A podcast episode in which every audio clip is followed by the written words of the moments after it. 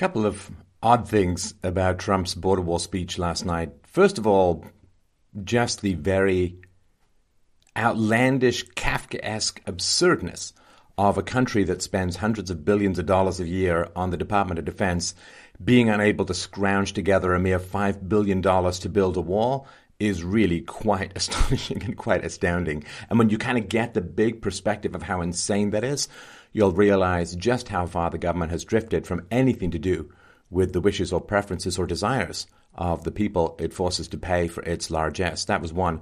The second, of course, was watching the cadaver twins from hell making a speech, Pelosi and Schumer, uh, where it's sort of like watching an alien trying to wear a human flesh suit, watching Democrats try and talk about not wanting to spend money on inefficient programs, inefficient things. Uh, it really is quite delightful to watch. But uh, we're going to go through the speech here fairly briefly and just talk about some of the facts because, you know, fact checking was, was pretty important and everybody was doing it. So Trump said that uh, he wanted to talk about a humanitarian and security crisis at the southern border. And he says everyday customs and Border Protection agents encounter thousands of illegal immigrants trying to enter our country. We are out of space to hold them, and we have no way to promptly return them back home to their country. America proudly welcomes millions of lawful immigrants who enrich our society and contribute to our nation, but all Americans are hurt by uncontrolled illegal migration. Okay, so I mean, there's interesting things there which is he immediately needs to start justifying distancing himself from any kind of accusations of xenophobia or nationalism or anything like that. So we're out of space to hold them, no way to promptly return them back home to their country. Okay, so if you had lots of space to hold them and you could somehow find a way to return them back home to their country, would that be okay? Right? So again, it's one of these things. I'm not a politician, and the, you'll see during this particular presentation exactly why. And then he has to say, look, I'm fine with immigration, I just don't like illegal immigration, which is something that we'll get to in a sec. And the idea that all Americans are hurt by uncontrolled illegal immigra- immigration, uh, no, uh, no, that they're not. Uh, in fact, the Democrats are enormously enriched by uncontrolled illegal migration.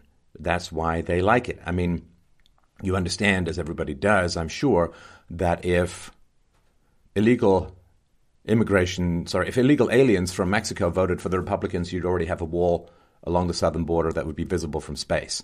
Uh, and this is why they're very keen on pseudo refugees from the Middle East, but genuine white farmer refugees from South Africa are not welcome because they're likely to vote for Republicans. So, yeah, Americans are enormously benefited by uncontrolled illegal migration.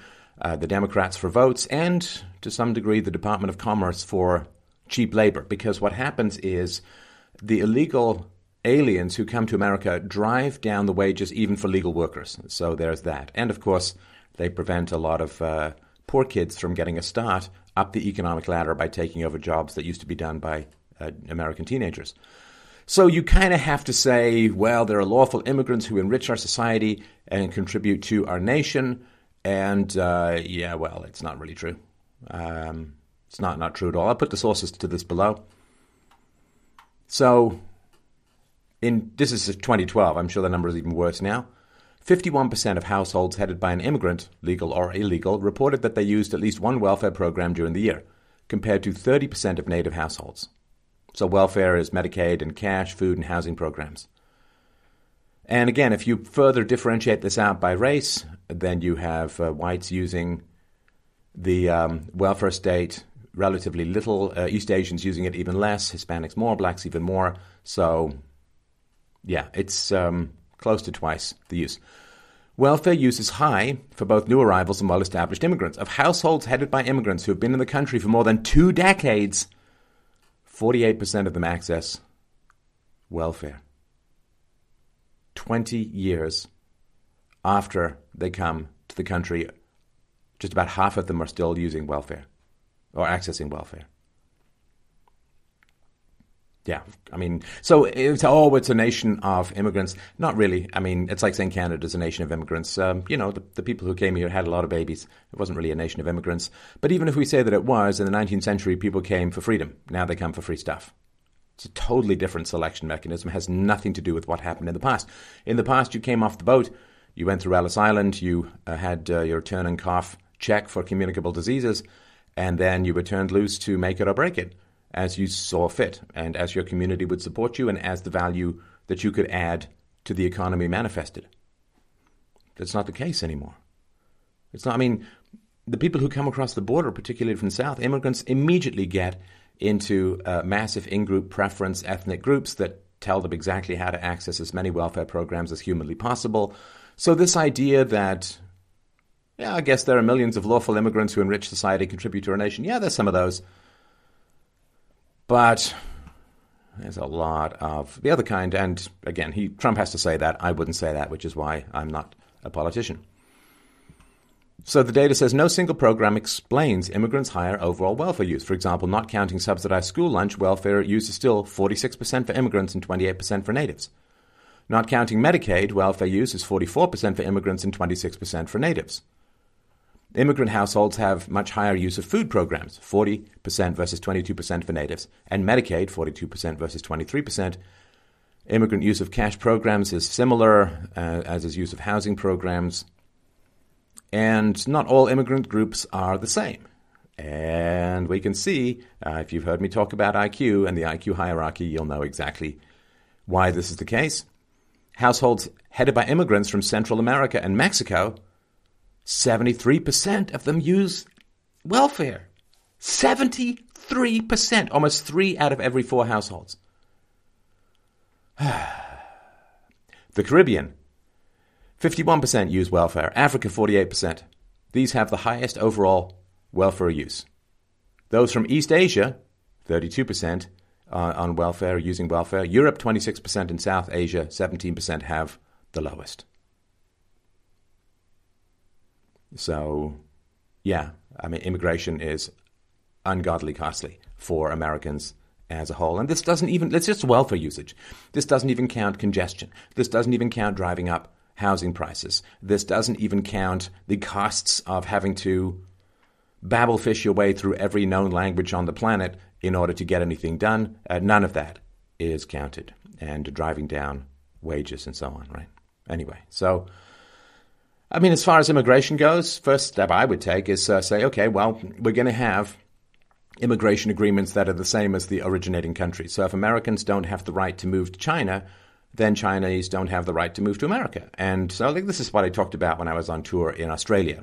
Chinese people are buying up massive amounts of land in Australia, but Australians are barely allowed to own any land in China. So you just say, yeah, you know, we're going to have reciprocal agreements. If we can't move to your country and access welfare in your country, then you can't move to our country and access welfare in our country. It's just basic reciprocal agreements. You don't keep sending iPads to someone who never sends you any money back to pay for them. You just have reciprocal agreements.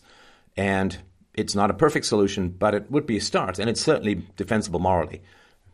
I mean, if, if you can't move to Saudi Arabia and go on welfare, then should Saudi Arabians be allowed to move to America and go on welfare? Well, of course not. I mean, this is basic self defense, basic self perception, uh, self protection, basic reciprocal agreements, uh, and um, it's the same. Yeah, can can you move to India and immediately go on welfare? No. Well, I mean, pe- people in Central America who are illegal aliens, they can't even go into a bank and change money. They can't get a cell phone agreement. The the utilities won't hook them up. I mean, come on. Now, people did nag Trump a lot for because of Mexico is going to pay for the wall and so on. Like, I don't think that's the most important thing. Um, whether Mexico pays for the wall, I know it was a good campaign promise and all of that, and there's lots of different ways to get Mexico to pay for the wall. You could put a simple tax of 10% on disbursements to Mexico. That would get you about $5 billion a year. Or what you could do is you could ban sending money overseas to people who are on welfare. Why? Because they're taking money from the American taxpayer and they're sending it overseas which means it vanishes pretty much to um, value for the American economy to a large degree, right? At least if people get welfare, they spend it in America. At least there's some generation, it's some circular thing or whatever, right? And so, if you take welfare from the state, should should you be allowed to send money uh, overseas? Hmm. You see, it's welfare is supposed to be to keep you alive. And so, if you're on welfare, you shouldn't have the excess money to send overseas. If you do, you don't need to be on welfare. This is the basic, right? But this would require somebody uh, like me in politics, which is not imminent. So, uh, Trump went on to say uh, this uh, illegal alien invasion. It strains public resources and drives down wages, uh, jobs and wages. Among those hardest hit are African Americans and Hispanic Americans. Our southern border is a pipeline for vast quantities of illegal drugs, including meth, heroin, cocaine, and fentanyl. Every week, 300 of our citizens are killed by heroin alone, 90% of which floods across from our southern border. More Americans will die from drugs this year than were killed in the entire Vietnam War. Now, that is, uh, again, my sympathies go out to Scott uh, Adams enormously for his uh, family loss, but um, that is th- three, every week 300 citizens killed by heroin alone. And 90% uh, of it's coming across from the southern border. Now, some people are saying, well, but it doesn't necessarily come through illegal immigration and so on. It's like, yeah, but some of it does, and it's easier to, to deal with. More Americans will die from drugs this year than were killed in the entire Vietnam war. Isn't that astounding? That those kinds of statistics, statistics just really, really blow my mind and, and help me to sort of appreciate just how horrifying the situation is. And it's easier to check border points like customs points than it is to check an entire wall. So of course, even even if the flood remains somewhat similar, it's then concentrated in particular areas that are easier to check. Now, of course, I dislike the drug war on, on moral and practical grounds. But here's the problem, right? So you have these these violent drug cartels, not just composed of Hispanics, but other uh, groups as well.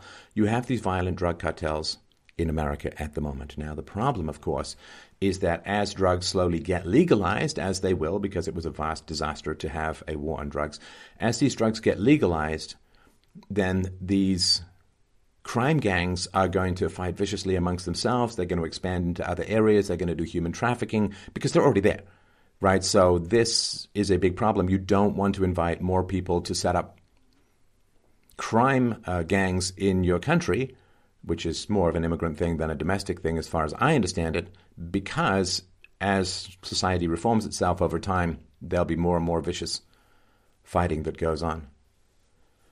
Now, when he talks about Americans dying from drugs this year that were killed in the entire Vietnam War, that should be a wake up call, not just because of the data, but because of the reaction from, from other people. Right? So the US pays for border walls in the Middle East, and it, it supposedly has this Department of Defense that should be protecting Americans. And uh, certainly, um, the way that it stands right now, the drugs coming across the border are a kind of bioweapon uh, against America. And so people are desperate and clamoring for some kind of defense. But if you're saying to people you've got to care about all these Americans who are dying, what it does is exposes the swamp, right? I mean, this this perma-state thing, right? The um, the deep state. The swamp cares about power, not human life. I mean, they're, they're happy if women abort millions of children. They fine with wars. I mean, do you remember Madeleine, Albright? who was asked if she thought that the 500,000 Iraqi dead was worth it. And she said, yeah, yeah, I think it's worth it. Or uh, Hillary Clinton uh, about Muammar Gaddafi giggling away, saying, we came, we saw, he died. I mean, these are real psychopaths, right? I mean, these are really terrifying people who only care about power, who only care about manipulation, who only care about control. So, of course, they don't care about Americans dying from drugs, right? Which is why you have this horrible situation where you're watching the Democrats saying, well, we don't want to waste money saving American lives. Come on. Let me just look at look at all the crazy stuff America or Western governments as a whole spend money on, and the idea that you wouldn't want to spend money on a wall is I mean, it's crazy, right? So then he goes on to say, Trump goes on to say, in the last two years, ICE officers made 266,000 arrests of aliens with criminal records, including those charged or convicted of 100,000 assaults 30,000 sex crimes, and 4,000 violent killings. Over the years, thousands of Americans have been brutally killed by those who illegally entered our country, and thousands more lives will be lost if we don't act right now. Now, you know, there's I've seen some data pushbacks on this saying, well, you know, the illegal aliens have crime rates lower than the domestic population and so on. And I always find that kind of tough to believe. I mean, if they're illegal, aren't they kind of off the grid? Isn't it really tough to figure out um, what's going on with, with crime rates and so on uh, compared to the domestic population? So, I mean, it's it's hard to know. It's hard to know, but uh, nonetheless, right? Nonetheless, if you have a certain amount of immigration and then illegal aliens come across the border ille- illegally, right? Then whoever they kill is in addition to whatever's going on in your country, right? So it's still more deaths, more assaults, more rapes, more sex crimes than you would have otherwise had. So now it's funny too because once this is sort of understood as an invasion and a, a pillaging and a form of, of uh, chemical or biological warfare using drugs, then you understand that it's a military situation, right? The, the, the defense of the border is a military situation. And so you already have hundreds of billions of dollars assigned for defense of the United States. You don't actually need to go to the House to, to get money to, to build a wall. The wall budget is already embedded or has been allocated by military spending. And of course, if you are in the federal government, the Constitution obliges you, commands you to defend the U.S. border. So this idea that you've got to go to Congress and, and beg for money, it's like, no, you just say that it's a military situation, which it is, and you simply use the existing defense budget to uh, to build a wall. It's my particular thought. Again, I'm no constitutional scholar, but anyway, he goes on to say, this is a humanitarian crisis, a crisis of the heart and a crisis of the soul. Last month, 20,000 migrant children were illegally brought into the United States, a dramatic increase. These children are used as human pawns by vicious coyotes and ruthless gangs. One in three women are sexually assaulted on the dangerous trek up through Mexico. Women and children are the biggest victims by far of our broken system. And that's, again, I find this kind of odd, but again, I'm no politician. So saying it has bad effects well, but it's illegal. I mean, you, you, you enforce the law. You, you prevent people from coming into your country illegally. You enforce the law. Like, I don't know that you need to come up with all of these other things to say, well, here's why we should enforce the law. It's like enforce the law or repeal the law. And, and given that the law is on the books, you enforce the law. I don't like maybe I'm a little confused, but this, you know, well, it harms blacks and Hispanics. I was like, okay, so if it didn't harm blacks and Hispanics, and it certainly doesn't harm some Hispanics because they want their families to, to come over the border, um, is it okay if it doesn't harm certain people? What if it was, uh, what if almost no women were sexually assaulted on the dangerous trip up through Mexico? Does that mean that it's okay? I mean, I don't know. Again, he's dealing with a um, pretty dumbed down population, but nonetheless. So he says, this is the tragic reality of illegal immigration on our southern border. This is a cycle of human suffering that I am determined to end. My administration has presented Congress with a detailed proposal to secure the border and stop the criminal gangs, drug smugglers, human, and human traffickers. It's a tremendous problem. Again, I don't know. You're the commander in chief. A border is being violated. You have a multi hundred billion dollar Defense Department budget. So just build the wall. I mean, what? maybe I'm missing something here, but I mean, to take a sort of silly example, so so uh, Barack Obama has a house, I think it's in Washington, where they just finished building this huge wall. I mean, just just go build the wall. I mean, you're, you're the commander in chief. It's a military situation. It's an invasion. With you know, people have weapons or they get weapons when they come across. They're, they're breaking the law. It just it just seems kind of odd. Like, let me sort of give you an analogy. So the uh, tax revenue department, the IRS, right, the Internal Revenue uh, Department, they have a budget for catching people who evade their taxes, right? Who don't pay their taxes, who evade their taxes. They have a budget for that, right? Now, if a bunch of people aren't paying their taxes, do they have no choice but to go to Congress to ask for an increase in the budget to catch them? No do they say, well, we don't have the additional money to pursue people who are not paying their taxes? It's like, no, they just go and enforce. They have a budget, they just enforce the law. And if they have to cap, cut back on other things, okay, well, they cut. It's just kind of weird to me. It just seems kind of, kind of strange. If you have a Department of Defense, people are coming across the border uh, by the thousands, uh, and and you just build a wall to stop it. It's it's it's defense. Literally, it's defense of the country. The only thing that makes the country is the border. You have no border, you have no country. All right, so he says our proposal was developed by law enforcement professionals and border agents at the Department of Homeland Security. These are the resources they have requested to properly perform their mission and keep America safe, in fact, safer than ever before. So, cutting edge technology for detecting drugs, weapons, illegal contraband, and many other things. We've requested more agents, immigration judges to process the sharp rise of unlawful migration fueled by a very strong economy. Now, I don't know. I mean, I sort of hate to say it. I mean, I'm, I'm kind of a little burned out on problems all over the world that being dealt with by the West. But it seems to me kind of strange because if someone is in America and they don't have the documentation to prove that they have a right to be in America, you just kick them over the border. I mean, maybe I'm maybe I'm confused, but and people and then they say, well, I'm I'm I'm a refugee. I'm I'm I'm fleeing persecution. It's like, no, you're not. You're not because if you were a refugee, then you would go to the border, you would present yourself as a refugee, and it would go through that process. But if you just end up in America and you have no legal right to be there, then you just get kicked out. I don't know what judges are, are all about. I mean, this is not a complicated thing. This isn't a, you know, massive fraud investigation. I mean, it's like, you know, like if if if you move, sorry, if if you don't pay your your bills, like if you don't pay your mortgage and the, the bank comes to repossess your home, I don't know that there's a massive amount of, you know, did you pay? No, you didn't pay. So you lose your house. I mean, repossessing your car and so like again, it just it seems kind of odd that there's all of these massive, complicated legal quagmires for like you don't have a right to be here. Like if I go trespass someplace and they kick me out, I mean, I got to call up a judge Well, you were in the property without permission. Anyway.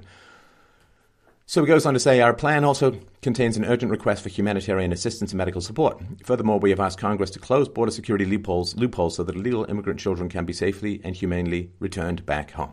Yeah.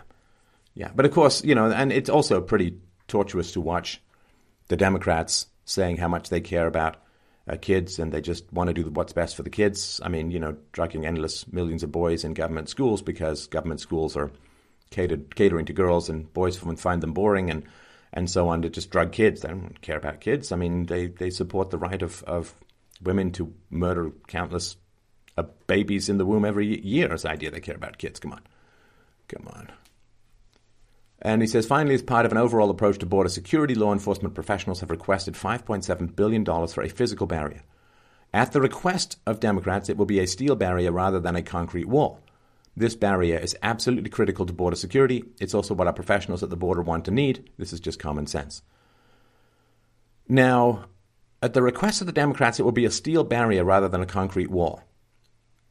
Again, I'm not sure exactly why he's deferring to what the Democrats want. It's a military situation. It's an invasion. You've got money in the Department of Defense. You build the wall. And then he says the border wall will very quickly pay for itself. The cost of illegal drugs exceeds $500 billion a year, vastly more than the 5.7 billion we have requested from Congress. The wall will also be paid for indirectly by the great new trade deal we have made with Mexico. Now, this is the kind of funny thing, right? If you were in a business and you could spend a dollar to make a hundred dollars, I mean, you would just do it. You, you, would barely even ask anyone. It would just be so obvious, right? And so the wall costs 1% of the cost of illegal drugs. Now, again, I know the wall won't eliminate that cost completely. Okay, so let's say it only eliminates 10% of that. It's still 10 times, almost 10 times return on investment. Senator Chuck Schumer who you will be hearing from later tonight. Although, funny story, you won't actually be hearing from Chuck Schumer how Israel doesn't need a wall. Funny how that works. Goes on to say, has repeatedly supported a physical barrier in the past, along with many other Democrats. They changed their mind only after I was elected president. Well, I kind of get what you're saying, but I don't think that's very true. See, the left they lie, right? They, they, they, they openly say, right? We'll just, I mean, they, they, Hillary Clinton was a big admirer of Saul Alinsky's rules for radicals, where he says, you know, you have to tell the truth, you manipulate, you lie, like they'll just lie. So the reason they talked about a wall was to not alarm people about being open borders lunatics, right? So they just lied. I mean, they, it's easy to say, I want a wall when the Republicans you know basically aren't really going to push very hard for a wall, right? So it's fine to say, yeah, yeah, I want a wall when there's absolutely no chance that the wall is going to come into being. Now that the wall might be coming into being, they have to change their tune, right? So it's not like they changed their mind. You know, it's, it's sort of like if, if some guy says, "Oh yeah, no, I'll I'll fight this big guy," knowing that he's in a coma. I'll I totally I'll fight him. Then the guy comes out of a coma, starts training. Suddenly, you don't want to fight him anymore because now the fight has become real, right? So just a bunch of nonsense. I mean, that, they lied about supporting the wall so that they could get more and more immigrants, legal and illegal, or aliens, into the country. And now that they have the demographics, right? They now they have the demographic support because, as we know, I mean, immigrants uh, from third world countries uh, vote overwhelmingly for the left. So now the left has the demographic support. So now they can take off the mask and and right. Like Ocasio Cortez, people keep making fun of her for making goofy statements and being wrong about stuff. It's like, but she doesn't have to be right. She doesn't have to have any integrity. She doesn't have to have any honesty. She can dance and giggle and, and do all this kind of because she's got a built-in voting base of people who will vote for her just because, right? She's uh, her her ethnicity is what it is, and so people will vote for her for that. Like, why are there Muslims in Congress? Is it because the Muslims just happen to review everyone's arguments for what they wanted to do politically and decide, ah, the guy who, the woman who's got my religion, well, she's just the person I want in Congress. It's like, no. Uh, in a multicultural society, voting just turns into an ethnic head count, except for whites, right? Who are never allowed to vote, vote, vote just for whites because that would be being a Nazi, right? So, yeah, Ocasio Cortez is incomprehensible to people who think you need to be true to get support or accurate to get support or, or have intelligence to get support. No, she, she got support from the ethnic base. And the Muslims are voted into Congress because the fellow Muslims vote for them because they're Muslims, right? It's nothing to do with any policies. It's just the way things are, right? So, so Trump went on to say Democrats in Congress have refused to acknowledge the crisis and they have refused to provide our brave border agents with the tools they desperately need to protect our families and our nation. Right, because they're protecting their source of power, which is third world demographic voting. So Trump says the federal government remains shut down for one reason and one reason only because Democrats will not fund border security. My administration is doing everything in our power to help those impacted by the situation, but the only solution is for Democrats to pass a spending bill that defends our borders and reopens the government. This situation could be solved in a 45 minute meeting. I have invited congressional leadership to the White House tomorrow to get this done. Hopefully, we can rise above partisan politics in order to support national security. And then here's a good line here. I said some have suggested a border, uh, a barrier is immoral. Then why do wealthy politicians build walls, fences, and gates around their homes? They don't build walls because they hate the people on the outside, but because they love the people on the inside. Now, that's a good line. But no, you build walls because you fear people on the outside. Right? The only thing that is immoral is the politicians. The only thing that is immoral is the politicians is that politicians do nothing and continue to allow more innocent people to be so horribly victimized. And yeah, I mean, you know, if, if it's totally wrong to build a wall or a fence or, or anything like that, then then why, if you have a pool, are you legally required to have a fence around your pool? I mean, come on. I mean, everybody knows this is ridiculous, right? So then he talks about uh, the uh, the individuals who are harmed by that, and yeah, I mean, I, those individual stories, good persuasion. It, it hits people who can't sort of process abstractions, and it's kind of a compromise to the terrible American educational system. But yeah, how much more American blood must be shed before Congress does its job? See, Congress really doesn't care about shedding blood. I mean, look at all the wars and, and foreign engagements and bombings and so on.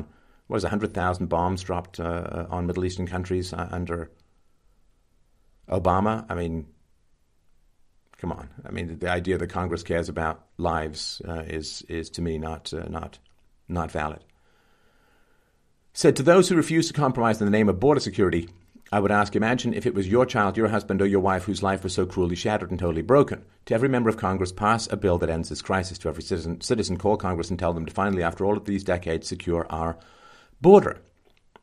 But here's the thing, right? So there is this basic reality that people in government get a lot of money because of third world demographic leftist voting patterns.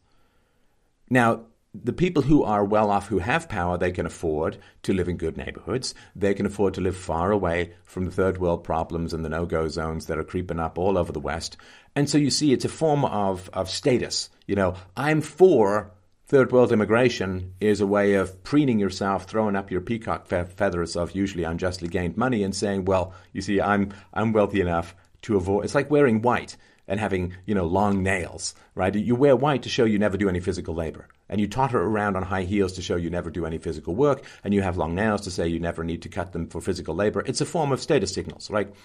In the past, a tan was considered low class because a lot of people worked outside. Now a tan is considered high class because it shows you have the leisure to go and tan yourself. In the past, being fat was considered more attractive because food was scarce. Now food is plentiful. Being thin is more attractive. You're just showing it that you're the exception. It's a form of status signaling. It's why so many of these wealthy uh, celebrities talk about how wonderful uh, had taken in migrants and how wonderful immigration is while they live in gated communities in virtually all white neighborhoods. It's just a way of them saying, well, look, see, I'm wealthy enough to not deal with these poor déclassé working class issues to do with mass immigration. I don't care. I've got, right? It's, it's a pretty cold hearted way of, of preening and showing your own social status. Uh, and um, so, yeah, I mean, what, what you're saying, right, to, to the leftists, oh, your child, your husband, your wife, cruelly, blah, blah, blah it's not going to happen to those people because they live far segregated from the problems that they're creating, right? You know, it's it's like that old line from 1984 where O'Brien says to Winston Smith, "Have some coffee." Uh, I'm afraid not much of this gets out from the inner party, right? Like have some nice coffee because you know it's mostly the the people like Lenin didn't starve to death when he was inflicting basically a genocide on largely the Ukrainian white Christian kulaks, uh, he, he, had enough to eat. He just starved them to punish them for resisting socialism, uh, communism, right? So, right, they, they're not going to be subject to these issues. But what you're saying is more like this, if you want to understand how the left hears it. So I would ask, imagine if you ended up losing your job and your status and your privilege and your dopamine hit from power, your money and your resources and people coming in and kowtowing to you and kissing your rings because I put up a wall. Imagine if you lost all of that status and power and privilege and joy and dominance and money and resources and control and bullying capacity. Like, imagine if you lost all of that and had to go get a real job because I put up a wall. Well, that's how they hear it deep down, right? If, if a wall goes up, their grip on power is threatened. You understand? The, the Democrat Party no longer represents the people who built America right? They, the, the, blacks and, and the whites who like built America, right? America was almost exclusively like 90% white, 10% black throughout most of its history up until the 1965 Immigration Act, where they started to switch to, to the third world, right? So the, the, the Democrats no longer represent the people who built America. They no longer represent the whites and blacks who built America. They represent uh, the third world. And they barely squeak into power, even with all of this demographic propping up. So without the demographic propping up, you understand the entire Democrat Party collapses. Without endless importation and bribery of third world voters, there is no Democrat Party. There are, in fact, no leftist parties in the West at all. There's a reason why they switched to immigration. Because after the crimes of Stalin were revealed by Khrushchev, after the cult of personality, after the massive disasters of communism were finally, they broke through the, the wall that was put up by leftist reporters, like to, to pretend that, that socialism and communism were wonderful. After the, the facts broke through, the communists, the leftists, the hard leftists, they panicked and they said, well, we can't win the argument anymore. Von Mises has destroyed um, the, the arguments for the efficiencies of, of Marxist economics. Uh, history has rejected uh, the value of Marxist economics, and now uh, it turns out that there are horrible concentration camps, millions of people starved, murdered, uh, slaughtered uh, in communist countries. North Korea ain't doing so well, and uh, all of this kind of horrible stuff. So they panicked and they said, well, we can't obviously give up our ideology. We can't convince people anymore based on reason and evidence. So we'll just replace people who disagree with us with people who like free stuff, right? Which is basically what Marxism and, and the left is all about. So you know, this is the the wall is is foundational. I mean, the, the wall. This is why it's such a fight. So it is going to be an awful fight. And yes, if Trump tries to use, you know, a, a state of national emergency, some sort of executive action, or just declares it a, a national defense issue and starts to build the wall, people are going to go nuts on the left because you're threatening the existence of that which gives them life. Like they've been hollowed out as people, they're soulless. They've been hollowed out as people, and they've been filled with nothing but a base satanic lust for power and control.